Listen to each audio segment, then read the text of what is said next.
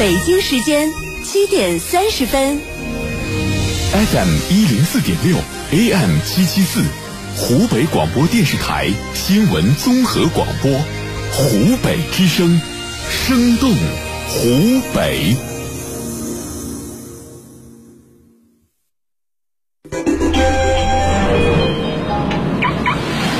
早高峰路上，听你想听，90分钟新闻杂志，焦点时刻。欢迎收听焦点时刻，今天是2022年7月26号，星期二，农历6月28。大家早上好，我是刘芳。各位早上好，我是杨康。今天的焦点时刻，我们将为您关注以下内容。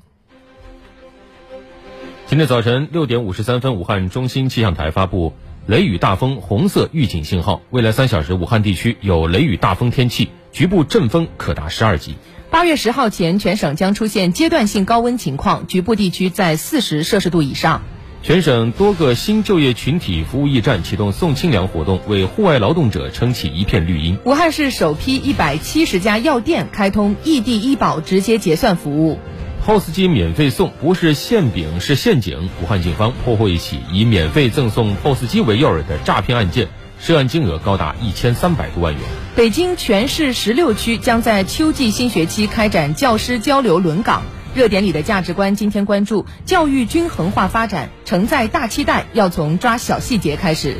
钱没少花，就是修不好。夏季家用电器高负荷运转、山寨维修问题日益凸显。记者调查家电维修行业为何乱象重重。国内油价今天晚上或将迎来3连降，95号汽油有望重回8元时代。国际粮价高位震荡，专家称对我国 CPI 影响可控。国际方面，今天我们将带您重点关注美国媒体报道称，美国至少有50万名童工，很多人还不到10岁，每周工作72小时。全球已有75个国家和地区报告超过16000例猴痘确诊病例。日本外务省发布猴痘疫情全球1级旅行警告。更多详细内容，焦点时刻直播马上带到。90分钟新闻杂志，焦点时刻。焦点头条，我们首先重点关注一下今天早间突如其来的这场强对流天气。相信今天早高峰出行的人都被这场强对流天气给吓到了啊！确实，天气预报显示6点之前还没有任何的预警信息，但是到了6:22，武汉中心气象台发布雷雨大风橙色预警信号，预计未来3小时，武汉城区南部、汉南、江夏、黄冈城区、团峰、罗田、鄂州、天门有雷雨大风天气，阵风9到11级，雨量30到60毫米，请大家一定要注意防范。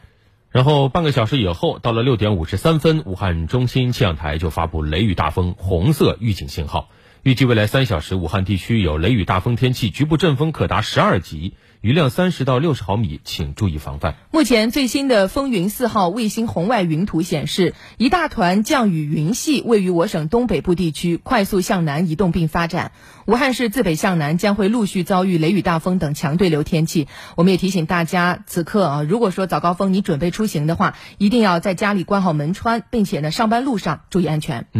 这场突如其来的大风大雨会对今天的早高峰出行造成怎样的影响呢？湖北台记者罗一鹏现在正在武汉3环线长青路口，来连线他了解一下具体情况。你好，罗一鹏。哎，主持人你好。给我们介绍一下你所在的位置目前出行状况如何？好的，主持人。那么我现在呢是在武汉3环线的长青路路口啊，从今天早晨的6:30开始呢，我就开始在这个观察了。然后首先呢是在朋友圈里面看到，就是很多人都在发布这个早上出门遇到了这个狂风大雨，尤其是风力特别的大。那我在出门的时候呢，比如说我观察我们的这个小区啊，然后在一路开车出来之后，看到这个道路两侧这些树木啊都被风啊吹的是来回摇摆，而且这个程度呢也是非常的剧烈。比如说那种树干比较粗的那种树啊，也是被吹的是来回的动起来了。所以说你可以想象一下，这个风力是非常大的。而且呢，你能够看到这个雨水啊被风啊吹的是有时候呢是朝一个方向这样飘，有时候呢它又会瞬间呢转向另一个方向。所以说这个风力非常大。那么呢，这个呢就是夏季的一个比较典型的短时强降水、强对流天气。那么此时呢，我所在的这个位置啊，它这个车流量啊还并不是特别大，可能呢是因为广大市民呢看到了恶劣天气之后呢转乘公共交通，或者说是延缓出门。但是呢，虽然说车辆不大，武汉市目前的一些路况还是有部分路段呢出现了一些这种早高峰的拥堵，就是车辆比较大的这样一个情况。比如说在这个武昌片区的这个雄楚大道高架，还有这个汉口片区这个二环线的这个唐家墩附近，还有这个竹叶山立交等等这样的一些地方。为什么呢？因为我现在可以看到啊，就是现在这个雨啊，雨势依然是非常非常大的，而且呢，又打了一声雷，然后呢，这个天呢也是非常非常暗的，所以说驾驶员在行车的时候啊，他整个车速呢都会非常非常的慢，就是比平时这个车速啊会降低很多。比如说我刚才往这个长兴路入口行驶的时候，这条路的这个限速呢是每小时40公里，但是呢，我可能会开到，比如说20公里每小时，所以说这个车速啊是下降了一半。这样呢也会导致部分路段，比如说这个路的这个车流量如果比较大一点点的话，也会发生一定程度的这个拥堵。那么当然了，就是我们这个武汉市公安交管部门呢，他们也是因为他们在这个夏季啊，他都会有提前的这样一些预案，所以呢，他们也及时加大了，比如说对全市的这种高架呀、桥梁啊、隧道啊、铁路涵洞啊、低洼路段呢等重点区域的这样一个巡查频次，同时呢，也增派这样一个机动巡逻岗位，随时掌握全市道路的这样一个情况。那么在此呢，我们也是提醒广大这样一个车主啊，如果说这个天气特别恶劣、狂风大作、暴雨来袭的话，尽量呢，不要在这样的一个雨势或者说风力特别大的情况下出门，可以错峰出行。好，谢谢罗玉鹏的现场报道。确实，我相信今天很多朋友出行前跟我一样啊，我是今天早上不到6点的时候打开天气预报，我说看一下今天有没有雨，好挑选一下我今天出门到底穿什么鞋。结果真的是看到大晴天，然后就穿了一双特别薄的鞋。没到台里的时候就发现啊，已经是狂风大作了。我看了一下，刚才武汉大风和武汉又是雷雨又是大风已经上了新浪的热搜，很多朋友在这一条下面都表示说今天早上是被大风给吓醒的，还有人说出门的时候看着大晴天，没想到到了单位啊，一路上这个已经是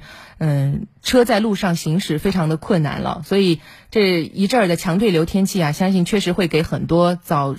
高峰出行的朋友带来很多的困扰和麻烦。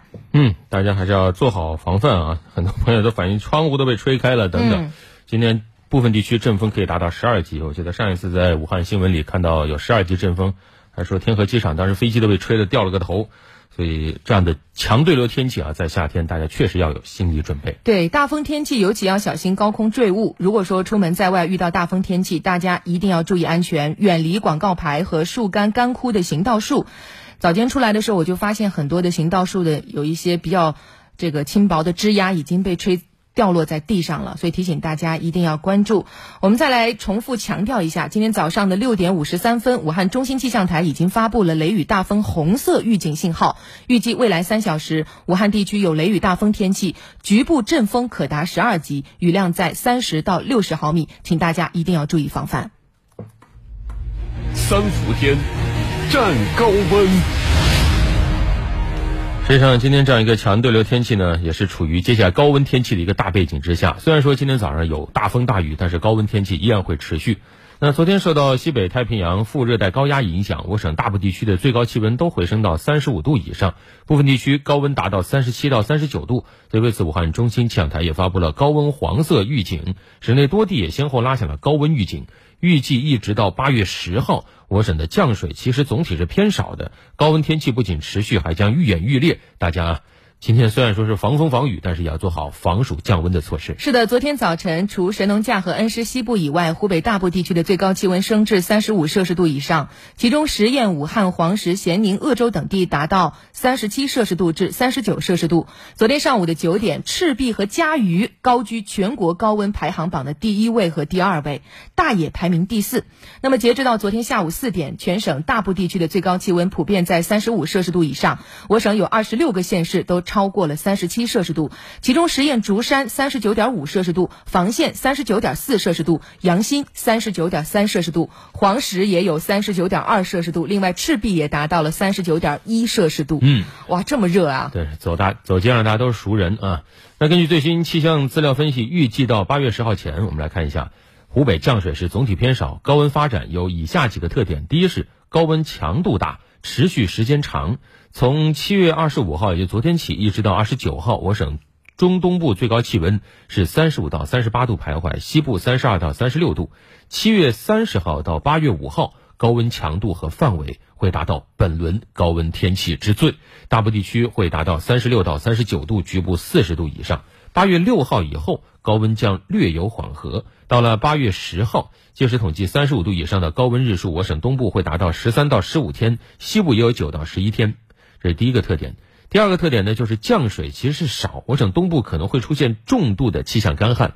受到高温少雨天气影响，鄂东地区特别是鄂东南气象干旱可能发生发展。第三就是强对流天气较多，致灾风险较大。今天咱们已经体验到了高温期间局地短时强降水、雷电、大风等强对流天气可能多发，而且破坏力较强。是的，气象部门提醒各地要加强风光水电利用和电力科学调度，做好迎风度夏能源保供，防范高温热害和干旱对农业生产、水产养殖等不利影响，防范局部短时强降雨、雷电大风等强对流天气及引发的次生灾害。另外呢，还要防范高温对人体健康不利影响，做好卫生防疫工作。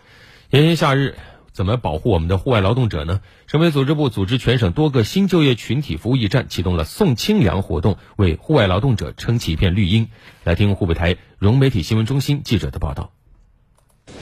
你好，你要外卖？好，谢谢。周生活愉快啊，再见。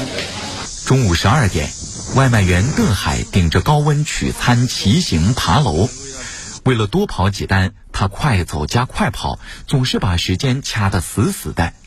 他说最难受的不是脸，而是脚，腿就会感觉火辣辣的，看这腿都黑，很黑的。工作安排的他又不让穿短裤，这个挡不住啊，九分裤就是这样的呀。穿其他裤子太热了，太憋了，太闷了。从上午11点到下午3点，邓海马不停蹄地跑了28单。奔跑的时候并不会出汗，一停下来就顿时汗流浃背。好在这个夏天，他负责的片区南湖街道开设了一个新就业群体服务驿站，让他的停下不再那么难受。你吃点西瓜，你们看。谢谢。不然早上什么时候来？没单的话，有地方可以坐一下嘛，随时都可以来。现在到这里接个水啊，坐一会儿还可以眯一下，也算是一个临时歇脚的家，也可以算。我个人觉得非常不错，挺感动的。这是武汉市的首家新就业群体服务驿站，由南湖街道党工委筹建，还联合了爱心企业开展5个1酷暑送清凉活动，一个中暑急救包，一杯解渴冰饮料，一碗解暑清凉面，一把消暑折叠扇，一份防暑小常识，24小时不打烊。今天给我们送来清凉的物资，在外面就算再炎热啊，跑起来也非常有冲劲。7月份以来，全省持续高温天气，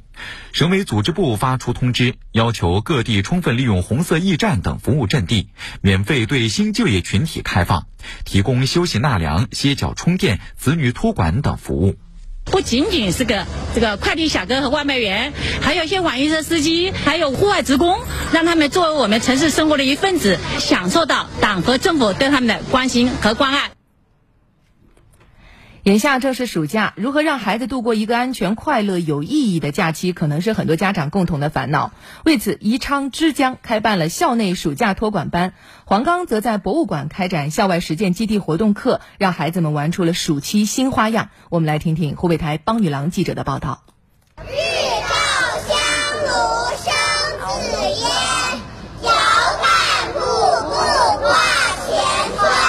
上午9点，朗朗读书声从宜昌枝江市汉江路小学11班传了出来。孩子们身穿传统服饰，在老师的引导下，感受中国诗词文化的魅力。与此同时，还有不少孩子在操场上打篮球、跳绳，在教室里跳舞、下棋。在这个暑假，学校里充满了欢声笑语。以前每天在家里都是玩手机、看电视，可是现在可以和小伙伴们在一起开心的玩耍。教室新安装了空调，每天教室里都很凉快。学校也增添了许多娱乐设施，同学们每天都快快乐乐的。除了小学，幼儿园也在行动。在浙江市团结路幼儿园内，老师正带领孩子们搭建益智积木。首先是解决我们家长的后顾之忧，让我们可以安心的工作。其次，幼儿园开设了许多的特色课程，我们都觉得非常的有意义。截至目前，浙江市共有13所中小学、25所幼儿园开展了托管服务，6000多名学生参加。一大早，黄冈市实验小学17班的同学们走进黄冈市博物馆，开展校外实践基地活动。活动现场，同学们近距离观看和组装了博物馆镇馆之宝九连灯复制件。今天我亲手做了这个小龙灯，而且呢，老师也给我们讲了非常多的知识，我觉得非常有意思。活动中，两名红领巾讲解员还为大家做了精彩的文物示范讲解，生动有趣的讲解深深吸引了在场的观众。我今天讲的是三一龙座九连星辰灯。以后我回家会多多练习，以后给大家多讲一些知识。近年来，黄冈市博物馆利用馆内丰富文物资源，展开分层次、分主题、定制化的博物馆课程，打造少先队实践教育基地，培养少先队员人文素养，传播历史文化知识，使博物馆成为青少年的第二课堂。这个暑假呢，省内的书店、图书馆也是家长最爱带孩子们去的地方。他们也推出了形式多样的活动，给孩子们在暑假充充电。来听湖北台融媒体新闻中心记者的报道。这个暑假，湖北省图书馆儿童阅览区日均接待量超5000人次，孩子们抱着书三五成群，感受着阅读的快乐。最喜欢看的书是《如果我是总统》。要好好学习，帮助更多有需要的人。再寄一些回去，让他养成读书的好习惯。今年暑假，湖北省图书馆新上架近10000册儿童图书，还开展了书香读书会、绘本故事会、科普讲座等活动。通过形式多样的活动，让孩子们在图书馆过一个开心的暑假，让孩子们在这里能够学有所获、学有所得。白日依山尽，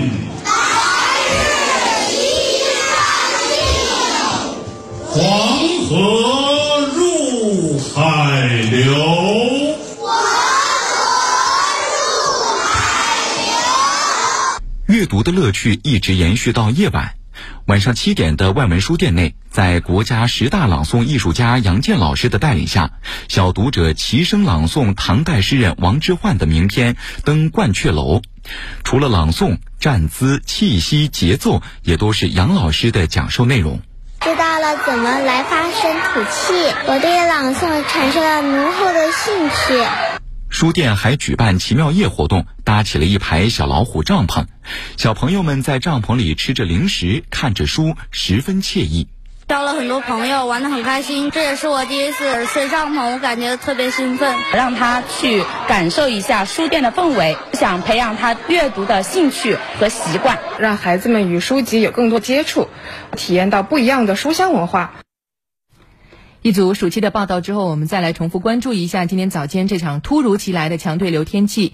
今天早间的6点57分，武汉市气象台发布了雷雨大风红色预警信号，预计未来3小时武汉有雷雨大风天气，局部阵风可达12级，雨量在30到60毫米左右，提醒大家一定要关注。那么根据湖北气象的微博消息，过去3个小时，随州、孝感、武汉及黄冈西北部地区都相继遭遇到雷雨大风天气，多地小时雨强已经达到20到50毫米，局部地区风力是11级以上。那最新的风云4号卫星红外云图显示，一大团降雨云系位于我省的东北部地区，快速向南移动并发展，所以武汉市自北向南也会陆续遭遇雷雨大风等强对流天气。对，现在社交平台上也就有很多的网友发布了今天早间出行的一些图片和视频啊，感受到这场强对流天气确实给大家的早高峰出行带来了很多的麻烦和困扰。大眼睛同学他说，我一大早就被妖风呼呼的声音吹醒了，赶紧关窗户，可是风还是从缝隙里吹在家里所有可以呼呼作响、噼里啪啦的地方。看着触手可及的滚滚乌云，他觉得再也不敢住在高层和顶楼了。看来这位朋友是住在高楼。确实啊，这个越高可能对这种风的它的影响的感受会会更加的强烈一些。枉然还有语音何志群都说今天出门呢是被风吵醒的，也是出门一开门就被吓到了，挺厉害的啊。默默则说冒着大风大雨去上班，希望自己别淋成一只落汤鸡。还有新宇他说，本来今天早上我出门是想拍个日出的，没想到拍到了暴风雨的前夜。确实早间我在路上走的时候，发现那个乌云啊，真的是黑压压的感觉就在你跟前，一路上很多的枝桠或者是一些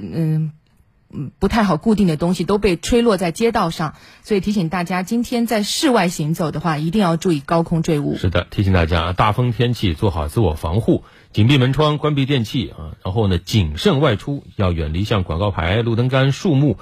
避免其倒落伤人，还有要远离楼房，以免这个窗户玻璃啊、花盆等物体坠落伤人，尽量不要骑车外出。驾车通过桥梁等特殊地形的时候，握紧方向盘，避免横风。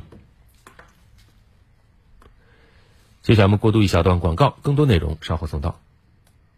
太空再次认识地球，航天宏图，遥感领域的北斗星，中国遥感服务全球，航天宏图。儿童哮喘、气管炎、肺炎和耳部炎症，幼儿猝死综合征。据世界卫生组织评估，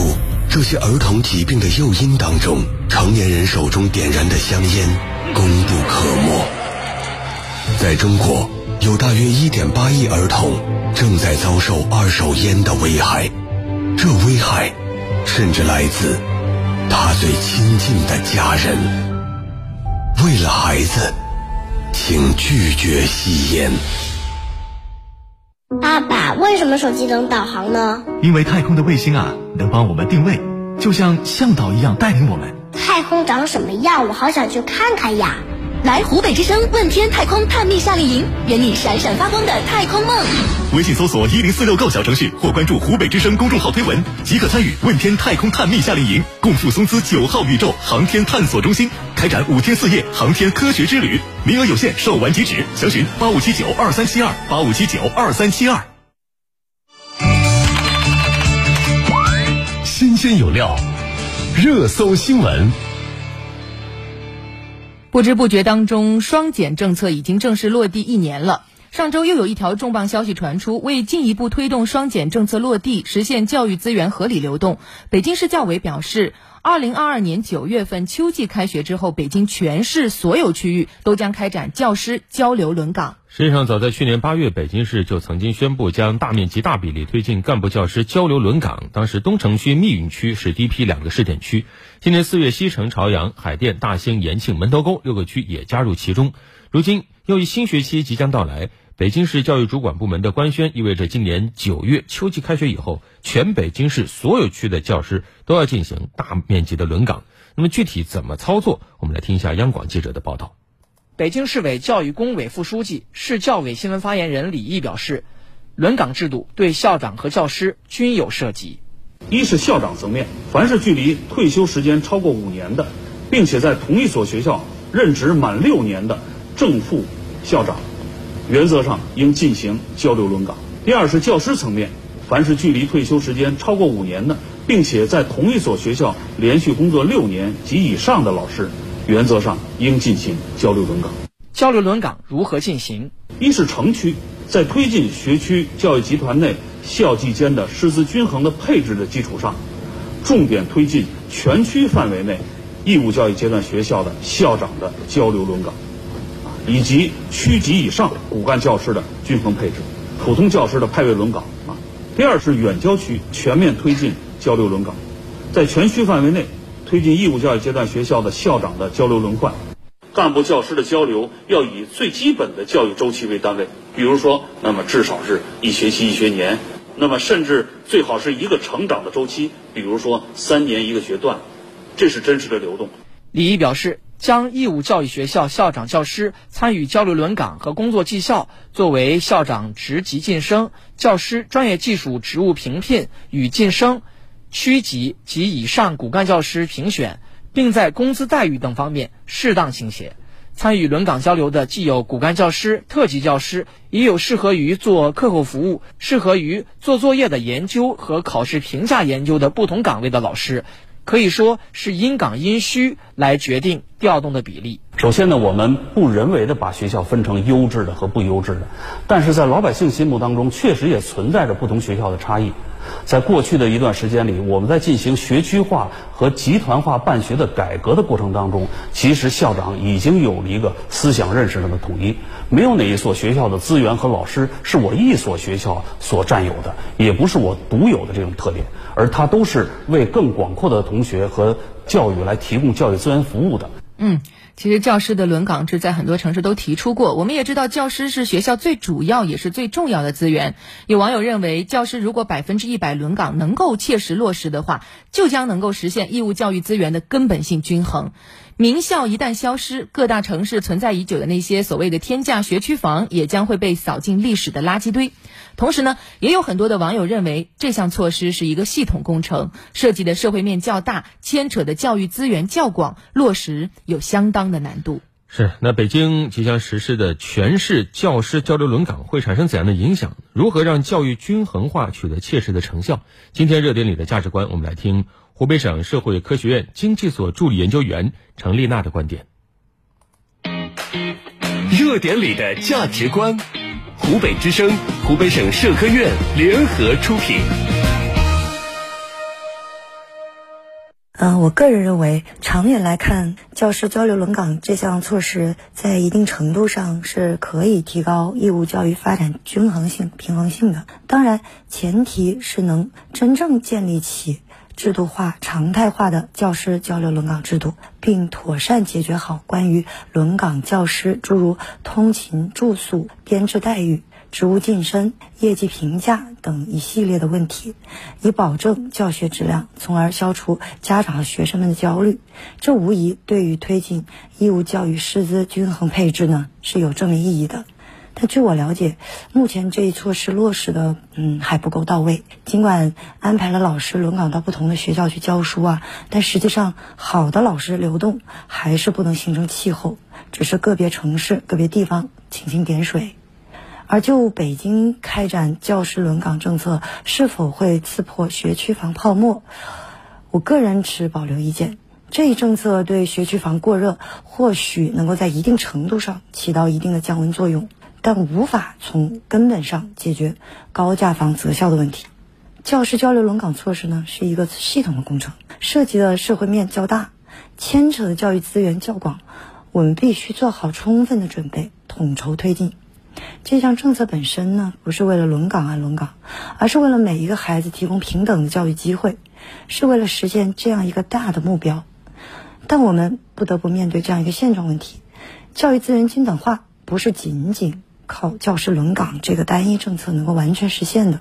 我们同时还应该考虑通过生源的合理分配、学习环境、教学条件、基础设施改善、城乡户籍配套等等方方面面的措施来联动推进。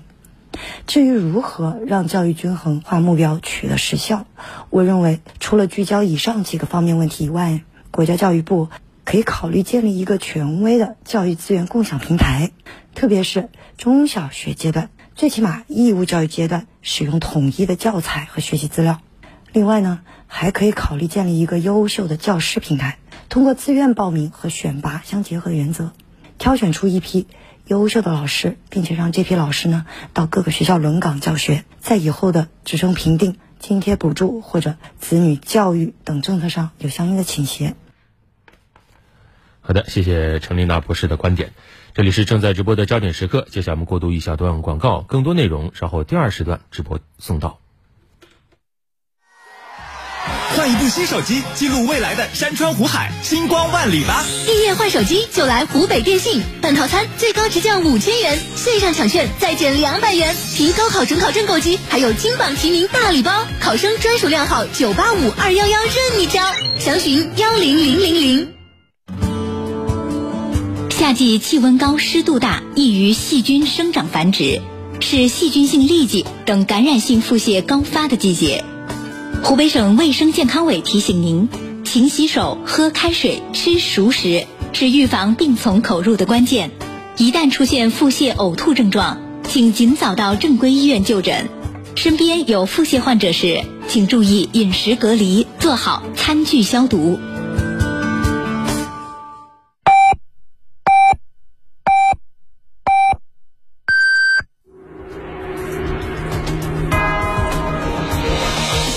时光荏苒，真诚相伴。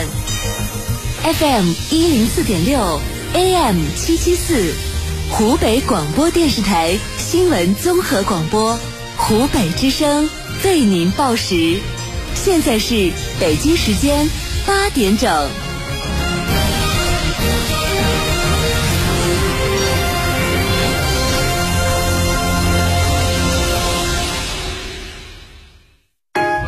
天天刷手机，你的流量够不够用啊？我是移动咪咕视频会员，海量视频、音乐任性刷，分享好友即可获赠2G 流量。哇，真的送流量！移动咪咕视频会员，详询10086或各移动营业网点。从太空再次认识地球，航天宏图，遥感领域的北斗星，中国遥感服务全球，航天宏图。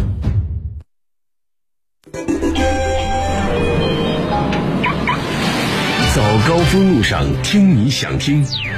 ，90分钟新闻杂志，焦点时刻。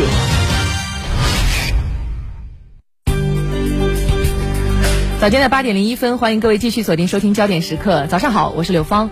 各位早上好，我是杨康。这时段我们首先来关注一下由百度地图交通大数据显示的武汉市实时路况。今天天气非常的不好啊，风雨交加的，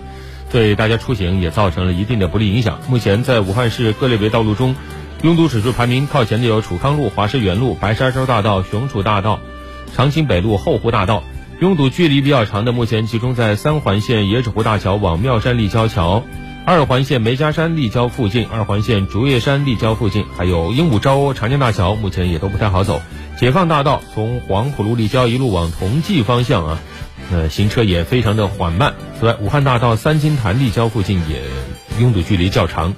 今天总体来看，出门是比较头疼的一件事情啊，大家一定要注意安全。对，尤其是今天这个强对流天气真的是突如其来。大家可能再早一点看天气预报的话，你会发现它都是预报说今天36度晴，防高温啊。对，但是没想到早高峰可能很多人是被这个大风给吹醒的，吓醒了。甚至有很多朋友从地库开车出门的时候，发现哇，原来外面已经成这个样子了。所以今天早间啊，如果说您有户外出行的这个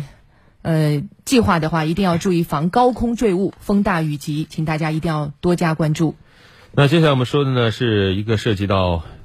诈骗的事儿啊。现在在武汉市各大商圈有很多商家会用 POS 机来进行交易啊，这是方便的。但是呢，有些不法分子也围绕这个动起了歪脑筋，盯上 POS 机进行诈骗。近日，武汉市公安局就召开新闻通气会，通报了一起利用免费赠送 POS 机为诱饵实施诈骗的案件，涉案金额居然达到1300多万元。来听湖北台帮女郎记者的报道。7月初，武汉东湖新技术开发区警方梳理警情发现，辖区多名商户反映，在武汉一家公司免费领取 POS 机后被骗。这个网上浏览的时候啊，就看到一个金总投放的广告，说是免费领取 POS 机，他就点击进去了，想免费领取一款 POS 机，就在上面的这个输入了自己的姓名、联系方式和这个收件地址。到时候就过了几天呢，就有他们这个公司的销售人员给他打电话推销这款 POS 机。经过深入调查，民警发现，推销 POS 机的团伙披着科技公司的外衣，声称免费赠送，却在正规 POS 机中暗藏植入激活程序，骗取钱财。这个客户领取到这款 POS 机之后啊，还需要刷一笔399元的激活费，刷完之后立马返给你。等刷完之后呢，这个客户找他要钱，他就不退，他说这个钱呢延迟到账，现在被银行监管了。其实这个钱呢已经被公司划走了。掌握了诈骗团伙的诈骗手段后，办案民警立刻对该公司进行了清查。他这个犯罪集团，他的这个危害性呢，主要就在于他骗了很多个这样的商家。我们当地的3个派出所对这个店大窝点于7月14号上午进行了精准的打击，然后我们现场就是控制了犯罪嫌疑人61名。然后对现场我们发现的涉案的 POS 机3500余部予以了扣押。据了解，该案件涉案金额达1300余万元，是武汉警方破获的全省首起利用 POS 机诈骗案。7月23号，记者从武汉市公安局新闻通气会上了解到，目前武汉市共破获电诈案件2702起，刑拘电诈犯罪嫌疑人2262人，有力震慑电诈犯罪。武汉市电诈刑事警情同比下降19.5%。公安部部署夏季治安打击整治百日行动以来，警方紧盯人民群众反映强烈的电信网络诈骗犯罪，组织多警种集团作战，打掉涉两卡犯罪团伙73个，抓获涉两卡洗钱人员3608人。在强有力的严打高压整慑下，全市电信网络诈骗案件上升势头得到初步遏制。警方提醒市民，在网络生活当中千万不要轻易泄露个人身份等信息，对陌生电话短信要提高警惕，不给骗子可乘之机。一旦发现被骗，要第一时间拨打110报警，或者就近前往公安机关报警求助。接下来呢，这是一条好消息啊！我们都说武汉是一座开放包容的城市，它能吸引很多外地人来武汉打拼。为了方便外地人在武汉就医，近年来武汉市政府出台了很多便民措施，比如异地门诊费用、异地住院费用可以直接结算等等。那现在呢，新的好消息是异地医保卡也可以在武汉药店直接结算买药了。我们来听一下湖北台帮女郎记者的报道。我这个是襄阳的医保，可不可以在这里购药啊？嗯，可以的。那麻烦你可以异地就医。那麻烦你帮我买一个阿司匹林，先买一盒试一下。好，可以。一大早，钟女士就拿着母亲的医保卡到老百姓大药房武汉市彭刘杨路店帮母亲买降压药。短短几分钟，钟女士就用医保卡买好了药。我妈退休了以后，我就把她接过来了。就是买药这边很不方便，每次都是要襄阳的朋友帮忙买呀，因为她高血压嘛。我觉得国家这个政策开放的真的是好，方便了我们老百姓。截止到目前，武汉市首批170家异地联网定点零售药店已全部对外开通异地医保直接结算服务，使用个人医保电子凭证或社保卡就能直接支付购药费用。市民可登录国家医保服务平台 APP 查询具体药店信息地址。我们平台全部统一接入国家医保平台，顾客拿着外地的医保卡，他在我们门店拿的结账流程和用我们本地医保卡的结账流程是完全一模一样，非常方便。帮女郎了解到，武汉定点药店异地联网直接结算是继异地就医住院费用、异地门诊费用医保直接结算后又一个便捷服务。需要注意的是，要在异地定点药店实现医保直接结算服务，除了要选择开通异地联网结算服务的医保定点药店，还需要参保地必须支持异地药店购药服务。必须满足2个条件，一是参保地必须支持异地药店购药服务，就是咨询您自己参保城市它支不支持异地药店购药服务。第二个是必须选择就医地开通异地联网结算服务的医保定点药店。另外，为方便武汉市民异地购药，武汉市参保人在外地购药无需备案，只需要选择就医地已开通异地联网结算的定点药店，就可以使用个人医保电子凭证或社保卡直接支付购药费用。近期，武汉还会新增一批药店纳入异地联网，未来全部定点药店将实现全面覆盖。啊，这真是一个太好的消息了，尤其是对很多的新武汉人来说啊，自己在武汉打拼，但是家人他的医保都在外地，现在可以，这个困扰可以解决了，求医问药不再是难事。那我们要告诉大家，无论是外地的参保人在武汉，还是武汉的参保人在外地，都可以在国家医保服务平台 APP 异地就医专区去查询一下各地异地联网结算药店的情况。那目前武汉市异地联网药店购药仅限于使用职工医保个人账户结算普通购药费用。武汉市呢也正在按照要求积极推进异地门诊、慢特病、异地医保直接结算相关工作，所以接下来啊，异地的医保在武汉使用的这个范围还将会进一步的扩大。相信接下来能够使用的药店会越来越多。刚才报道里已经提到了，首批是170家药店，接下来可能会进一步的扩大覆盖面。90分钟新闻杂志，焦点时刻。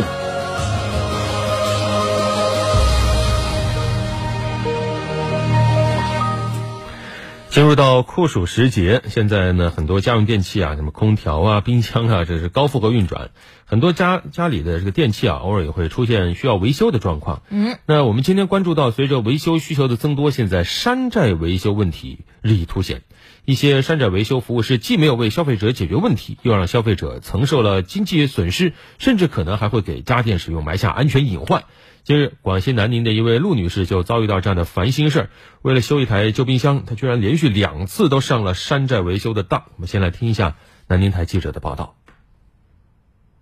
陆女士告诉记者，最近她之前购买的一台双开门西门子冰箱出现了制冷故障，于是她在网上查询品牌的售后热线，搜索页面跳出一个400开头的电话号码。百度了一下西门子的官方售后，崩了一个400开头的电话，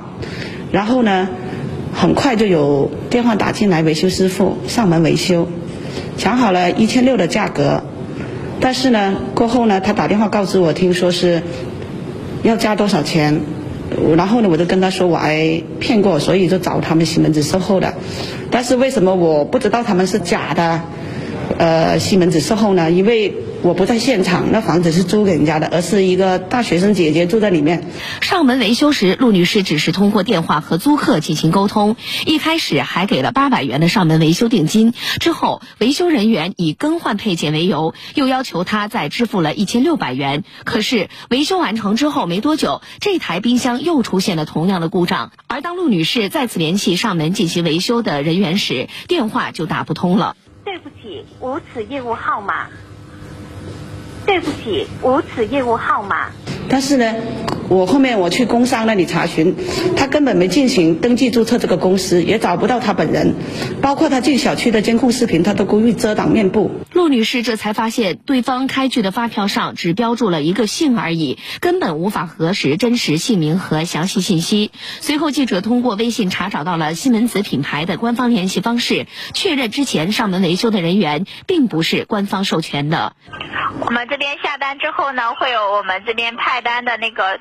短信发到您的手机号码上，短信上面会有您这个服务的这个电话、师傅电话，还有服务单号，到时候可以跟师傅进行核对，然后可以通过我们西门子家电的微信公众号查询到服务单的一个进展情况。陆女士预约到了品牌的售后人员上门进行维修，经过检查发现，之前所谓的维修其实存在着不小的猫腻。师傅，他说帮我们换了主板，还有压缩机，现在你帮我们看是不是已经帮我们更换到？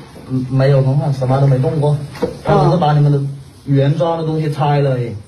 他还没装上去。陆女士介绍说，2015年她购买这台冰箱后，由于忘记了官方售后维修热线，所以在冰箱出现故障时，也是在网上找了一个400开头的售后电话，就被骗过一次。没想到这次她又踩坑了。发生这种事情，我想提醒一下各大市民，应该以后要找维修这一块呢，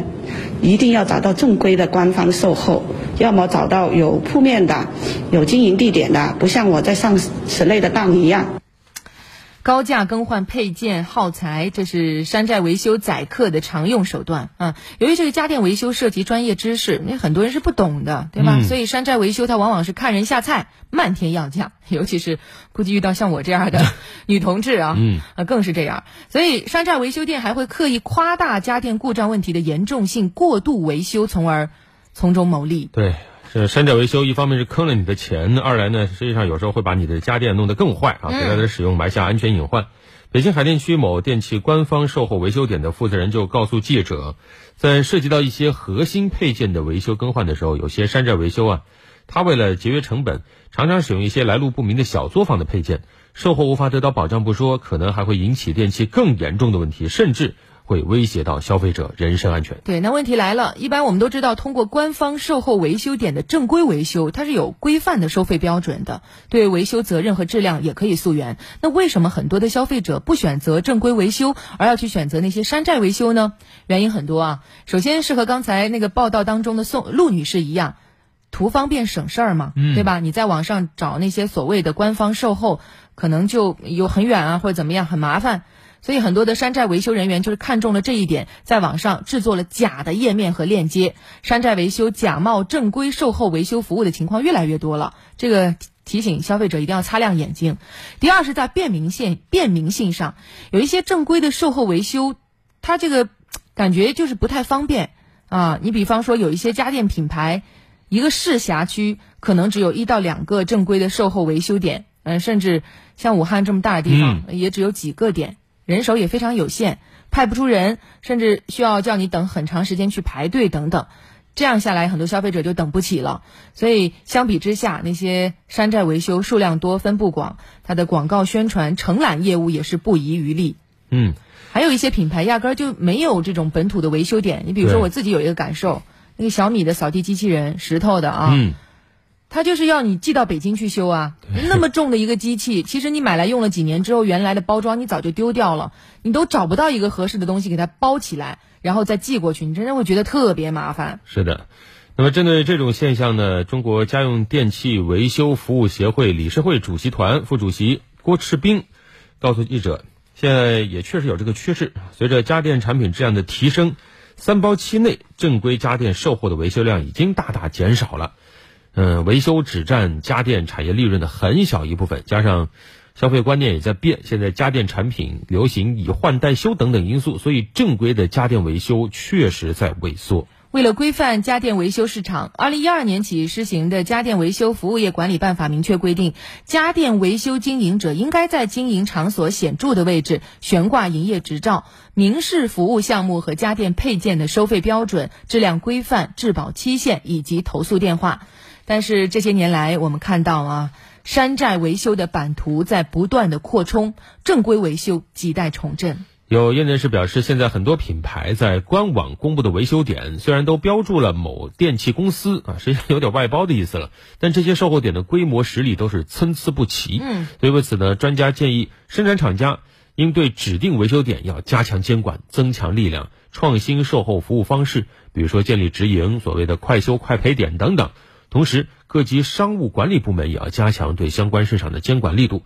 对损害消费者权益的山寨维修要重拳整治。对，其实对于一些家电品牌谁能够这个配齐建好售后网络，就能够得天下。我觉得这句话在未来看也不是没道理啊，因为现在确实是很多的品牌顾客会想一想，如果你售后不方便，那我可能就不选择了。对，当然在这同时，我们要提醒消费者擦亮眼睛，警惕山寨维修。如果说上门服务的维修人员没有预先出示配件价目表，告知需要收费的项目，消费者也应该主动去询问一下相关的收费项目，并且保留相应证据，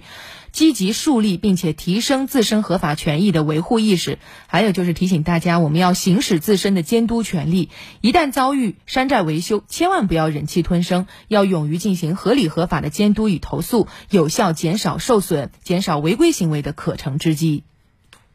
夏日冲浪，换电信千兆宽带啦，爽啊！即日起，凡湖北电信武汉199融合用户和非武汉169及以上融合用户，预存300元，享千兆提速加千兆网关，千兆冲浪不卡顿，开心一整夏，详询10000号。危楼高百尺，手可摘星辰。咦，天上的星星到底有多远啊？来湖北之声问天太空探秘夏令营，拉近你与星星的距离。专业团队带领孩子科技观星，了解宇宙起源，沉浸式体验航天员训练。湖北之声问天太空探秘夏令营，专属于孩子的航天之旅。快快拨打8579237285792372报名吧。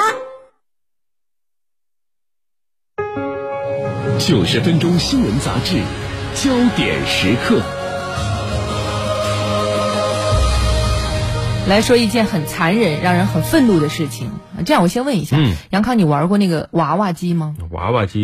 以前玩过，后来抓娃娃抓不起来，我就算了。你可能如果带小朋友去玩，他会非常的上瘾，对吧？现在很多的商圈里面都有这个娃娃机，大批大批的。对，但是这个娃娃机咱们知道里边一般都是什么毛茸茸的那种布娃娃嘛，布娃娃动物这个玩偶，对吧？你知道吗？在广州有一个地方，时尚天河商业广场居然出现了活体动物的娃娃机，听着就有点不对劲呢。是什么娃娃机呢？我们先来介绍一下。市民呢最近有爆料说，在广州天河区时尚天河商业广场出现了活体动物娃娃机，然后呢把网上呢发了视频到网上，也让很多人看了之后就是看不下去。这个娃娃机里面有两个孩子这娃娃机外面有两个孩子正在操作那个摇杆去抓水里的什么呢？金鱼。现场吸引了很多家长和孩子去看去玩。目击者黄女士说，这个商家有3台活体娃娃机，两台是抓活金鱼的，一台呢是抓活乌龟的。然后从那个视频能看到那个娃娃机里面啊有不少死鱼了。对，那个缸内和机口，你看那个视频很容易就看到了。设备的维护人员告诉记者说，每天会有零星几条因为搅拌或摔打致死的鱼，但是会及时清理丢掉。机器内的水每周也会更换，在卫生方面没有问题，属于正常经营啊，这是他们的回复。那么昨天下午呢，广州天河区委宣传部的工作人员告诉记者，当地市场监管部门已经责令运营商家立即进行整改，现场设备已经关闭停业，市场监管部门正在进一步的调查核实当中。所以这个商家的回复，正常经营，你这个怎么批下来的？什么叫正常经营？这个把活的动物啊放到娃娃机里，可以想象也能吸引到一部分的家长和孩子，但是我们要说这种行为它对动物的生命和健康会有极大的伤害。那相关营业人员说这是正常经营，确实很难接受啊。但是我们梳理一下，利用活体动物经营无视动物生命状况的行为实际上不少见。2019年，当时武汉就有一家商场因为商户无暇管理，导致娃娃机内的活体乌龟全部死掉。去年，广西南宁一个商场的广场上也曾经有流动商贩经营套圈游戏，而这个圈里啊套的全部都是活体动物，而且都是明码标价。是，所以利用活体动物做生意啊，看来屡见不鲜。对于这类行为的网友们普遍表示，就感觉是很残忍的，把一个活着动物扔进娃娃机，这对生命是一种赤裸裸的蔑视。还有网友说，现在有些夜市啊、集市啊搞什么活体套圈啊，捞乌龟、钓仓鼠等等一些游艺很常见，希望行业能够停止这种低俗的跟风内卷，真正让行业健康前进。利用活体动物进行像娃娃机、套圈等取乐形式的经营活动，到底问题在哪儿呢？首先一方面啊，没有办法保证动物是否符合相关的防疫标准，进而导致疾病的传播。另外一方面呢，这样的经营方式虽然也是在贩卖活体动物，但是它与普通的经营活动并不相同。你看，将活鱼、活乌龟放在鱼缸等容器当中售卖，它本身不会对动物造成太多的伤害，对吧？但是如果你把它们放在娃娃机内，让这个消费者去抓，你这个抓的过程，它就是对动物伤害的过程，是吧？你看那个爪子，一伸、一收、一缩，很容易会造成这个动物的受伤甚至死亡。是的，所以我们说这种游艺啊，也许会给一些消费者带来所谓的新鲜感，但是它不能掩盖商户对动物生命的一种漠视。任何一种经营行为都不能够凌驾在尊重生命之上，尤其是你想这种活体娃娃机，它面向的受众多半都是孩子，孩子他其实看这个，他是因为他热爱小动物，喜欢小动物。实际上家长也是希望用小动物对孩子进行一个生命的教育，但是用娃娃机来取乐是没有办法让孩子真正学会尊重生命、尊重自然的。当对活体动物伤害式的经营活动一再出现，无论是消费者还是市场监管部门都需要提高警惕。那今天我们想说的是，这样的活动不能仅仅以一句新形式来概括，因为尊重任何动物的生命和生存都应该是时刻谨记的经营标准。90分钟新闻杂志，焦点时刻，关注一下粮价。近期全球粮食价格冲高回落，统计显示，小麦价格比今年高点下跌超过 40%， 玉米、大豆价格回落幅度在 30% 左右。那么粮价回落的原因是什么？这对我国粮食市场又会带来怎样的影响？我们来听一下央广记者的报道。统计显示，近2个月来，全球粮食价格大幅下跌。美国芝加哥商品交易所小麦期货价格最近最低下跌到每蒲式耳 7.5 美元左右，比3月份高点下跌超过 40%。 此外，玉米价格比高点下跌了 31.3%， 大豆价格下跌了 27%。 为什么全球粮食价格会冲高回落？专家分析，一方面原因是全球流动性持续收紧，美元走强，国际资本唱空大宗商品。中国人民大学农业与农村发展学院教授郑丰田认为，另一方面原因在于全球粮食短缺的恐慌情绪得到了释放。原来由于全球的粮食供应链被制裁扰乱，导致恐慌，再加上供需的缺口，然后导致了价格的暴涨。回落的主要是因为乌克兰、俄罗斯、土耳其这些签订的出口协议，俄罗斯的制裁被放松，所以这样原来的恐慌情绪就释放。不过根据最新消息，乌克兰声称奥德萨港遭遇了导弹袭击，而奥德萨港是乌克兰粮食出口的主要门户，全球粮食市场是否会因此再起波澜还有待观察。全球粮价回落对我国有什么影响？郑丰田分析，国内外粮食市场的价格形成机制并不相同，国际粮价主要通过期货市场定价，容易因为炒作而大起大落，而国内主要粮食品种则是以市场供需为主，政策协调为辅，受国际影响很小。我们国家呢，像现在的小麦、水稻啊，我们基本上自己平衡这两大口粮，玉米、大豆我们会有一些进口，都是作为饲料，饲料是影响肉蛋奶的价格，这个不影响你口粮，所以我们国家是口粮绝对安全，国际的价格对我们的口粮价格基本上影响很小。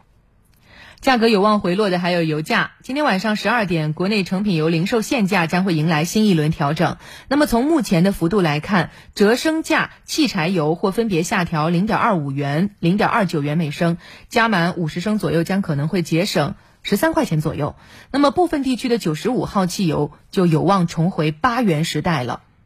所以车主如果今天要加油的话，不妨等一等，等一等。那此前两轮油价调整已经实现两连降了，车主可能够稍微的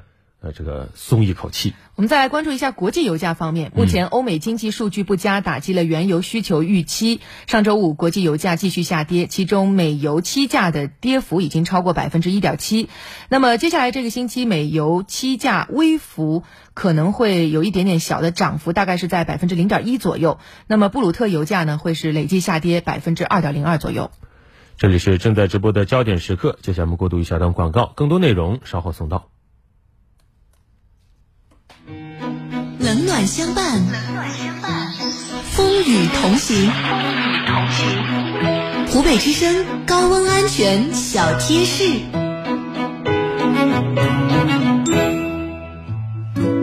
烈日炎炎人造热，许多车主喜欢开车时戴深色的太阳镜，一来觉得自己很酷，二来可以遮挡强烈的太阳光，保护眼睛。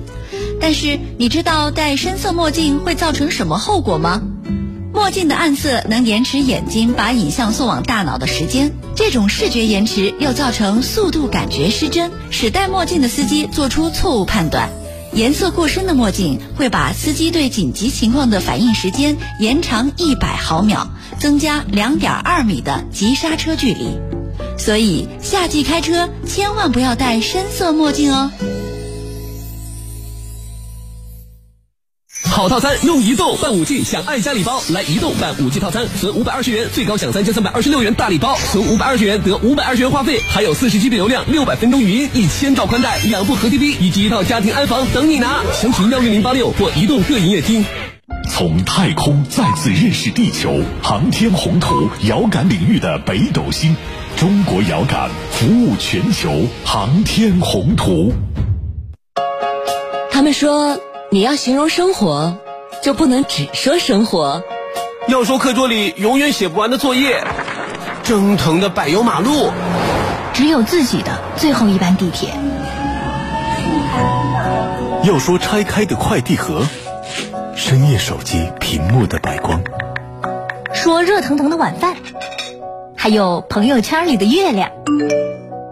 以及中国联通与你一起见证的所有生活点滴。中国联通全联通高品质服务，为你实现全心享、全优享、全域享，让你获得一呼联、一键联、一点联体验，保证你时刻查得通、办得通、解得通。赶快关注中国联通客服微信公众号，一起来体验中国联通高品质服务的优化提升吧。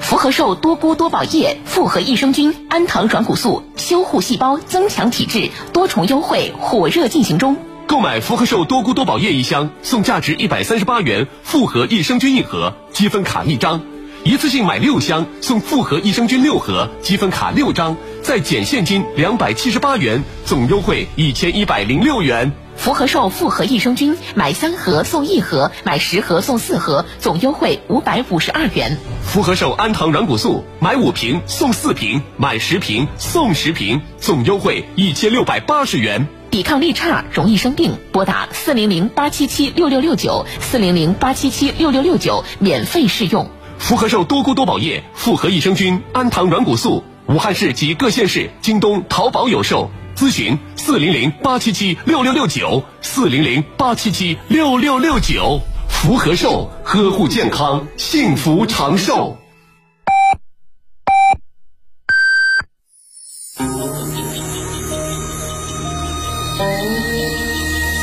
北京时间8:30。FM 104.6 ，AM 774，湖北广播电视台新闻综合广播，湖北之声，生动湖北。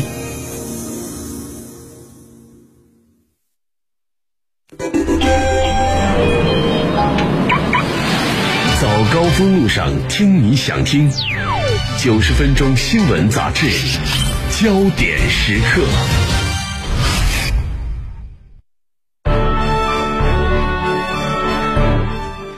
早间的8:30，焦点时刻继续直播。我们进入今天直播的第30段。大家早上好，我是刘芳。各位早上好，我是杨康。我们来关注一下天气。今天白天鄂西北、鄂西南、鄂东北多云有阵雨或雷阵雨，局部有雷暴、大风、短时强降水等强对流天气。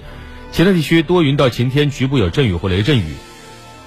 虽然天气很刺激啊，但最高气温更刺激，大部地区35到38度，局部会达到39到40度。武汉市今天白天多云有阵雨或雷阵雨，局部伴有雷暴、大风、短时强降水等强对流天气，最高气温38度，最低气温29度。今天早高峰武汉市黑云压城，狂风大作啊！不知道现在外面天气怎么样了？我们进直播间已经有1个多小时了。最新的风云4号卫星红外云图显示，一大团降雨云系位于我省东北部地区，快速向南移动并且发展。武汉市自北向南将会陆续遭遇雷雨、大风等强对流天气，提醒大家今天一定要关好门窗啊，并且上班路上出门一定要注意安全。那么，看一下湖北天气微博号最新发布的消息，降水快报。过去3个小时，我省随州、孝感、武汉及黄冈西北部地区相继遭遇了雷雨大风天气，多地的小时雨强已经达到20到50毫米，局部地区的风力达到了11级以上。很大啊，这个风，10级大风就基本上人在外边走，你就是站不住了。是的，今天体重过轻的朋友真的要小心被吹跑啊。1007樱桃小丸子他说，今天真的很大风，感觉瘦一点的大人或者小孩一个人走在湖边都有点危险。没说错，确实啊。然后又看到网友这个说在想好事啊，他说我感觉我在不停的刷手机，看会不会随时通知今天不上班。上班路上还是真的要注意安全。我觉得如果像遇到这样的突如其来的强降雨天气，咱们的一些企事业单位也可以人性化管理一下。如果真的是有同志迟到了，那是不是可以通融一下，我理解一下啊。今天暑期呢，大家有各种各样的消暑方式。那接下来我们说的这个消暑方式相对特别一点，叫反季滑冰滑雪。在北京作为冬奥会新建的冰球训练馆，5棵松冰上运动中心冰凌花最近就开始对公众开放。刚刚过去的这个周末呢，还迎来了客流高峰。我们就跟随央视记者的脚步，一起去体验一下。这里是被称为冰凌花的5棵松冰上运动中心，整个场馆是保留了部分冬奥时期的元素。现在呢是上午的11点，来滑冰的人是越来越多了。工作人员告诉我呢，这周末的人流量要比平时多2倍以上。我刚也是体验了一下在这块冰面滑冰的感觉，这个冰感觉不软也不硬，非常的丝滑，而且整个冰面看起来非常的平整，很有质感。那我也了解了一下，这样的冰呢是采用了2氧化碳跨临界直冷的制冰系统，这样的系统呢比传统的制冷系统呢综合能耗可以节约40%，而且回收的效率呢也超过了75%。那这样的系统制出来的冰呢，温度更加的恒定，质量呢也更加的优化。我摸一下这个冰哈，现在的温度显示是零下9度，摸在手里呢还是非常的寒冷，但是站在这里我的体感温度并没有那么冷，觉得非常好，就是比我以前滑过室外场也是好很多。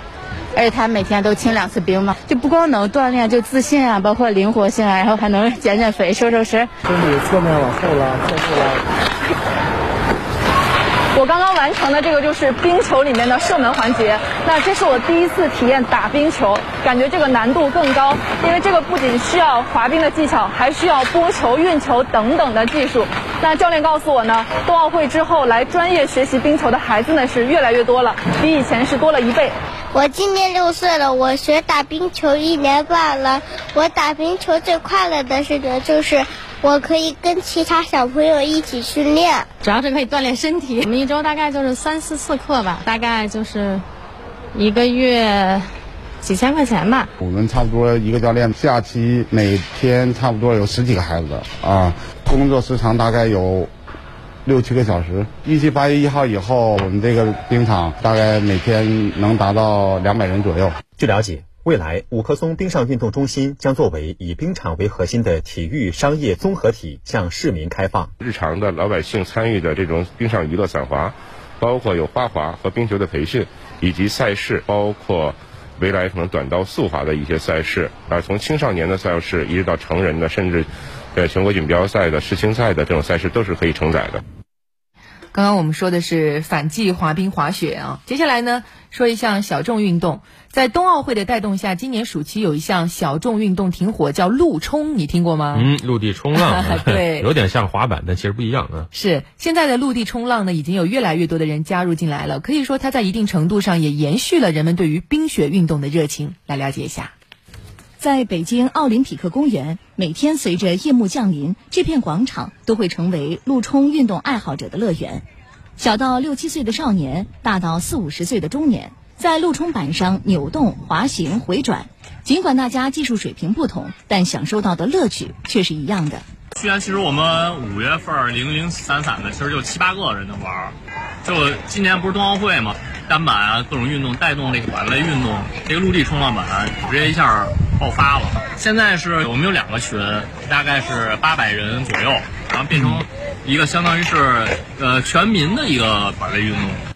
把滑雪的热情延续到夏天，陆冲依靠其携带方便、场地要求低等特点，近1年来迅速走红。与滑板相比，陆冲学起来相对容易，成为了各年龄段运动达人追捧的新潮流。本身玩这个陆冲啊，就是因为滑雪受限制了，然后呢想是滑雪淡季的时候练练陆冲，就是滑行过程中，然后我觉得就跟滑雪那个换那个前刃后刃似的，想拿这个就是练习练习，兴许等雪季的时候滑雪更方便一点。90分钟新闻杂志，焦点时刻。现在我们来关注一下新能源车。最近的汽车业界有一条消息啊，让业界人都比较震惊，那就是东风汽车旗下的高端智能电动品牌蓝图获得了一份大客户战略采购6000辆的订单。对，7月16号的新闻。值得提的是呢，这份订单是央企、国企大客户批量采购共同组成，其中一部分呢也进入到企业的公务用车采购。我们来听一下湖北台记者吴燕的报道。2019年末，国家发展改革委发布了关于印发《绿色生活创建行动总体方案》的通知。方案要求由国管局、中直管理局牵头负责开展节约型机关创建活动，以县级及以上党政机关作为创建对象，更新公务用车，优先采购新能源汽车。政策显示，央企、国企等企业公务用车同样优先鼓励采购新能源汽车，并规定更新份额不低于50%。在蓝图梦想家6000台订单签约的现场，高端新能源电动车发展论坛也同步举办。论坛中，政府采购信息报社长刘亚丽指出，2015年到2017年，新能源汽车在央企公车采购中由20%逐步增长到了50%。刘亚丽：因为新能源的这个价格定的标准确实是按照油车来的，所以还是偏低的。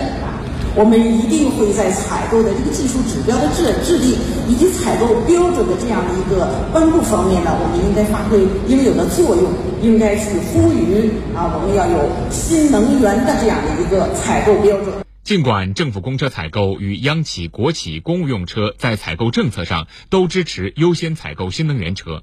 尤其是优先支持国产自主制造的新能源汽车品牌，但实际上，国产新能源汽车想要进入这两块细分市场并不是那么容易。首先，在采购的刚性门槛上，政府公务用车现有的采购标准使用的依然是对燃油车的采购办法。国家工信部网站发布的《党政机关公务用车选用车型目录管理细则》显示，一般公务用车和执法执勤用车发动机排气量不超过 1.8 升，价格不超过18万元。公务用车配备新能源轿车的价格同样不得超过18万元。而在采购的细分领域， MPV 的采购标准需要同时遵循38万元以内、3.0 升及以下两个门槛，符合这一条件的新能源 MPV 并不多。其次，由于产业大环境的影响，公开数据显示，在新能源汽车制造的上游，目前动力电池所需要的电池及碳酸锂每吨价格比今年初增长 19%， 比去年同期上涨5倍。在成本核算上，短期内新能源车很难迎来实质性的降价。在新公务用车采购的标准上，蓝图汽车 CEO 卢放提出了自己的看法。中国的消费在升级的时候，其实我们也希望我们公务用车也要升级，因为公务用车它至少代表了一个我们国家国产就中国制造的一个水平。我个人觉得呢，我们国家这个政府采用车的标准应该采用国内的自主品牌的中高端产品来去用于这个政府的或者是这个企业的公车，因为这个能代表就是我们要导向整体这个消费的升级，促进更高的那种制造等等等。所以这个我个人呢，还是希望啊，我们这个未来我们政府也好，或者这个公共车的采购也好，它这个标准啊，能够适当的去向新能源去倾斜，另外能够是向这个高端去倾斜。政府采购信息报社长刘亚丽指出，政府采购是一个巨大的细分市场，也是一项重要的国家政策。政策功能需要通过政府公车采购和企事业单位公务用车采购新能源车来落实。公车采购政策既体现了政策对市场的拉动作用，给私人用车做了表率，同时也给优秀的国产自主制造提供了发展的机遇。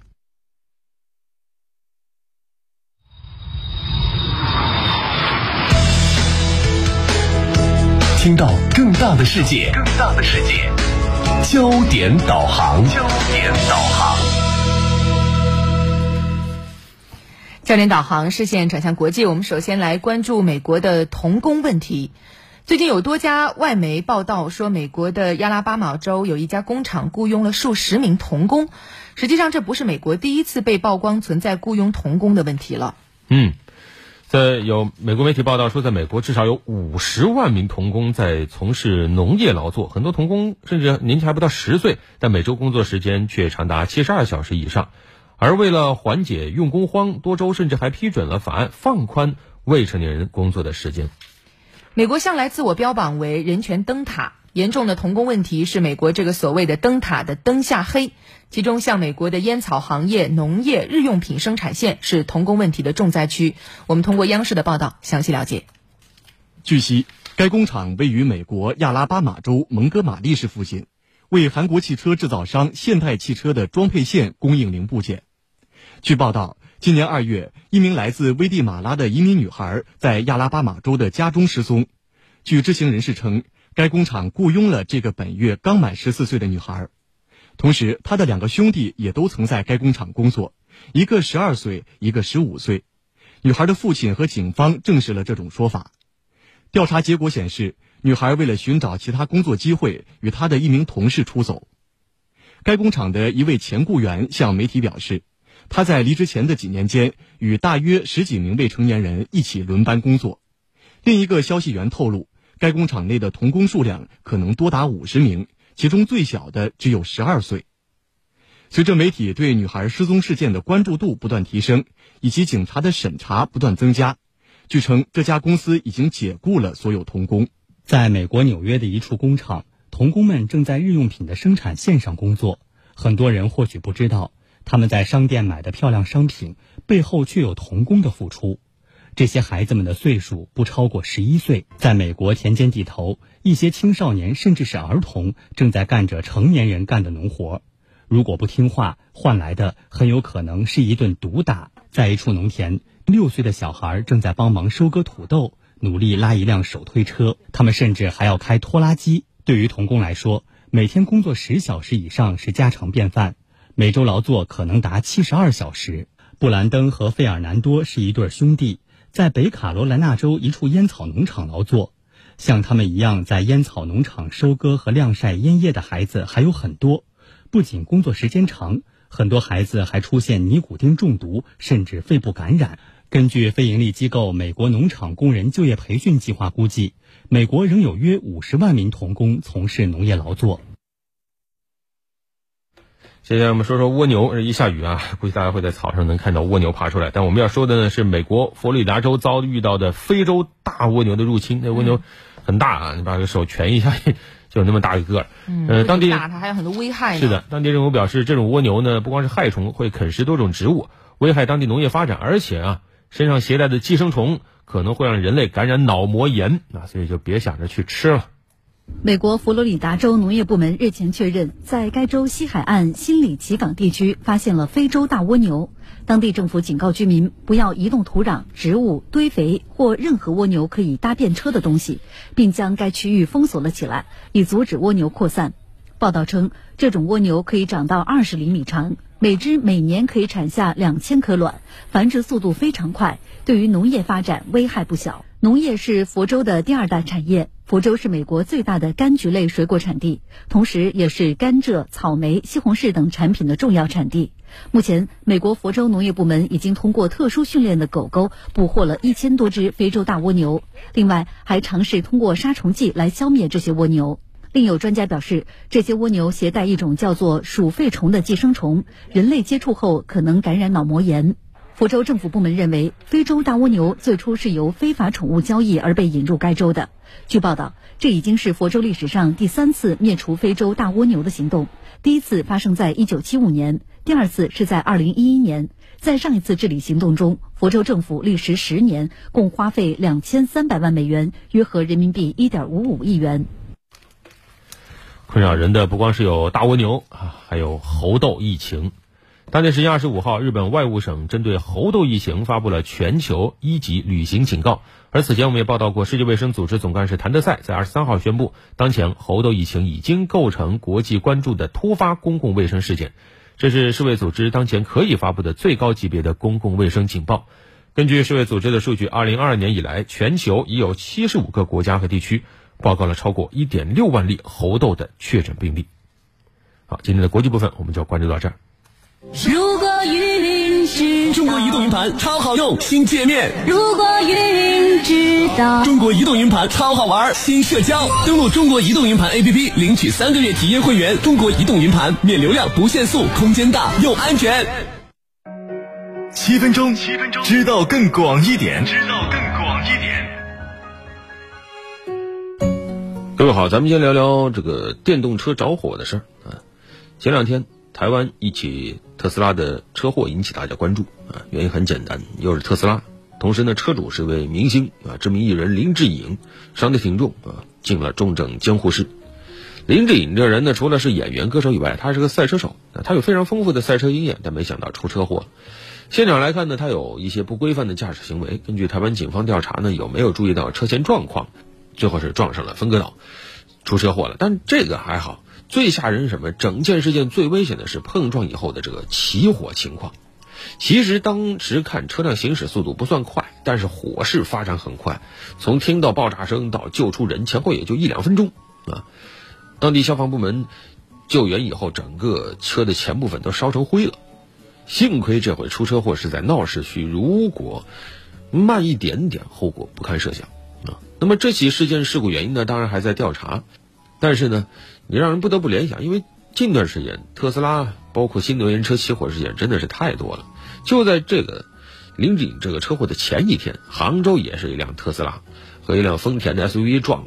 了以后，根据事发现场的一个行车记录仪显示，特斯拉车底马上是大量冒烟，然后就冒火，好在2辆车上的乘客都及时逃生了。然后在7月8号，苏州有一个特斯拉的板喷中心，一辆特斯拉起火，整栋楼都着了，4-5辆特斯拉都被烧成废铁。然后还有青岛一辆特斯拉在直行状态下被转弯的车辆撞了，应该是转弯车全责，但是特斯拉被撞了以后起火了。当然还有其他的新能源车也有起火的事件了。按照应急管理部公布的消息，今年光一季度新能源汽车的火灾数量就达到了640起啊，这个增幅是很明显的，平均每天有超过7辆新能源汽车发生火灾，这还是一季度，比较凉爽。到了二季度、三季度又比较热，这个情况有多严峻，可想而知。那么跟燃油车不一样，电动车起火原因呢会有它的一些特点，比如说电路故障啊，包括这个动力电阻阻、挤压变形导致短路啊，或者等等吧。曾经有研究者指出，电动汽车起火相对于燃油车啊，它具有这种易触发、潜伏性强、多诱因等等特点。那么大家会说，那到底是这个燃油车容易发生起火的事情呢，还是新能源车容易起火呢？有不同的数据。你比如说2019年的时候，当时我国新能源车起火概率呢大概是0.49%，2020年好一点，下降到0.26%，出现了巨大的降幅。而传统燃油车火灾呢，这么些年都比较稳定，大概就是1/1000左右。所以从2019到2020的数据来看呢，燃油车这个自燃的概率啊大概是电动汽车的4到5倍啊。但是呢，等到了2021年我国新能源汽车保有量大幅上升以后，这个火灾事故包括它的起火概率都出现了大幅上升啊。2021年我国新能源汽车起火概率是4%左右，这个已经比传统燃油车要高好几倍了。所以你现在说燃油车和新能源车到底谁容易发生火灾，业界反正还没争出个所以然，但至少有一点就是所有人都在关注如何防患于未然啊，怎么让新能源车别那么容易着。你比如说在电池安全方面，现在基本上所有车企都在绞尽脑汁想办法让它能不能变得安全一点啊，说我这个电池不起火啊，我这个电池永不起火啊等等。但是这些宣传到底哪个能当真呢？我看还都要打个问号啊，因为电池的结构就摆在那儿，对吧？正极负极中间有个膜，那个膜呢现在它就是不结实的，膜一旦出问题了，正极负极一挨上可不就短路了，短路以后呢温度可不就上升吗？上升以后，对吧，它还会释放出氧气，然后还有可燃物，又是高温、氧气、可燃物，还有包括什么正负极电解质都能烧，那起火那就很快。当然从原理上讲，可能这个磷酸铁锂电池会比三元锂电池好一些啊，但是不会有本质的区别啊。而且这还只是电池的材料和工艺方面，再怎么升级它也解决不了它以外的啊。现在还有业内人士指出，就是新能源车这个整车设计的时候减震，目前来看考虑的是不足的啊。为什么呢？因为传统燃油车啊，我们知道它有一个发动机，发动机呢震得厉害，所以所有的车企都必须要做减震处理啊。这么几十上百年发展下来，实际上燃油车的减震技术已经是很成熟的了。但是新能源车呢没有发动机，所以呢对它来说没有那么强的减震的这个需求，那么在整个结构设计上减震的重要性会下降。但是减震一旦下降，那么当它发生重大的这个震动或者出现事故的时候，那电池就有可能被震出问题来，而一出问题就有可能烧啊。当然这还只是一方面，现实上一种起火的因素那就更多更复杂了啊。我们只能说没有零隐患的绝对零隐患的车，但是传统燃油车毕竟这么多年它相对来说成熟啊，绝大多数场景它会努力的保证驾驶人员的安全。但是新能源汽车它还很新，很多规矩还没立好，那么在这个时候你该定怎样的一个规矩呢？你是更强调性能还是更强调安全性？这是一个跷跷板。你比如说一个电池正极负极那个中间那个膜，你希望它性能好，那这个膜你就得做薄一点，那就危险一些；你希望它安全，它就要做厚一点，那性能就会下降。所以这是一个矛盾。目前如果没有强制性的标准的话，这方面车企它肯定会希望我把性能再拉高一点，吸引更多的消费者。那么对于这些消费者又能否做到清楚的了解呢？同样两辆车，一个性能可能好一点，一个可能更安全一点，你会做出怎样的选择呢？都是概率的事儿，你怎么选不太好说啊。当然目前国家已经开始提出相关的规范，比如说像电动汽车已经对电池有要求，就要求热失控以后啊，电池系统5分钟内不起火不爆炸，你要给成员预留安全逃生时间，然后还有很多很多项规定都正在制定当中啊。当然还有一点就是，对于广大的驾驶人员在新能源汽车使用过程中可能也需要提高警惕，不要过度和依赖使用那些智能系统，导致你在驾驶过程中分心电动车它可能有它的先天优势，同时也有它的先天不足。要解决好这些问题，要提高的可能还不仅仅只是技术上的事儿，它是整个行业都需要行动起来。目前这一桩桩一件件告诉我们，新能源车确实很时尚，但是距离大家心目中的安全还有一定的路要走啊。这不意味着我们需要过度恐慌，但是保持足够的警惕啊，要求这个行业健康发展，这样才能真正的防患于未然。好了，本期就聊这么多。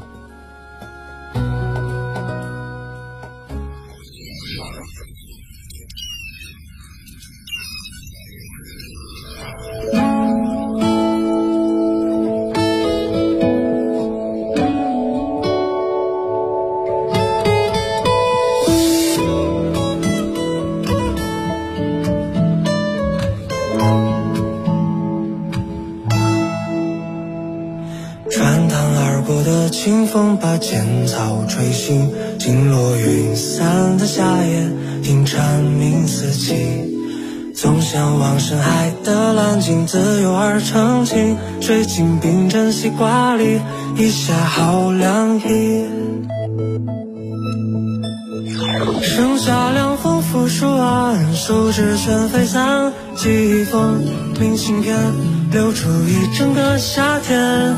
收藏年少时的欢喜，在青春的怀里侧耳倾听白浪声音，过云雨下在你的眼睛。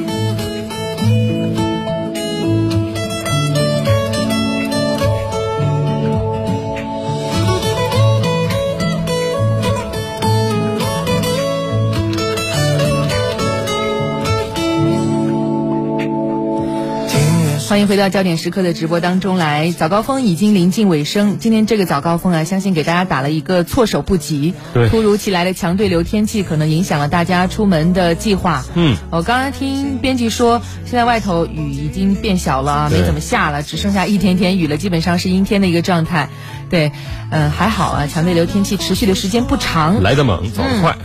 这就是夏天天气的常态了。对，提醒大家还是要关注啊，因为今天根据气象预报显示，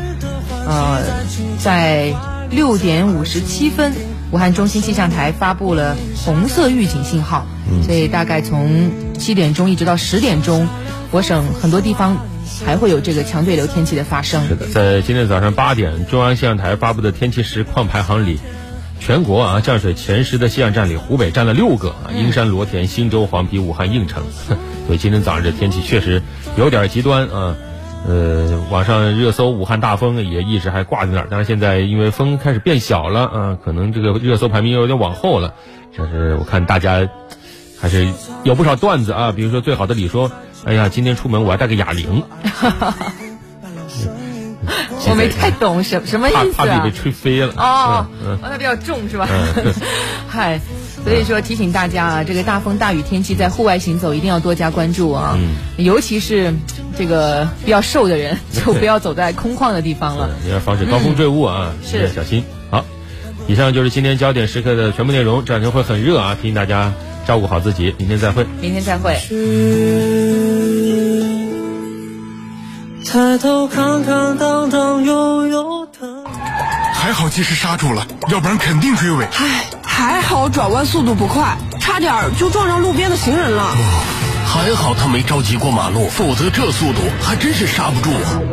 是不是每次险象环生后的思考都停在还好2个字上？好运气可不会一直存在哦，反思一下，把思考的方式换成可以车跟得再远一些，转弯时观察再仔细些，靠近斑马线时车速就减慢些，风险就会再少一些。开车上路，多一些反思，多一些安全。眼病，病在眼疾，根在五脏。金和藏药弘扬经典古方，采用雪域高原珍稀药材研制出品新药固本明目颗粒，外病内治，平肝健脾，化瘀明目，治疗白内障、眼干眼涩、视物模糊等各类眼病。请认准藏药经典国药准字新药固本明目颗粒。咨询电话0276981818869818188。哎，小张啊，我是王总。赶紧把钱转到这个账户。小哥哥，我妈妈要做手术，急需2万的住院费。您好，我是银行经理，您的账户因为违规被冻结，请打5000块解冻。一会儿是老板，一会儿是女友，一会儿是经理，在电话和网络那头，诈骗人员给自己安排着不同的角色，给你设下一个又一个圈套。但不论剧情怎么发展，最终都会来到一个环节，让你转钱。面对这样的要求，请做到不听、不信、不贪心。请记好，反诈骗，不转钱。从太空再次认识地球，航天宏图，遥感领域的北斗星，中国遥感服务全球航天。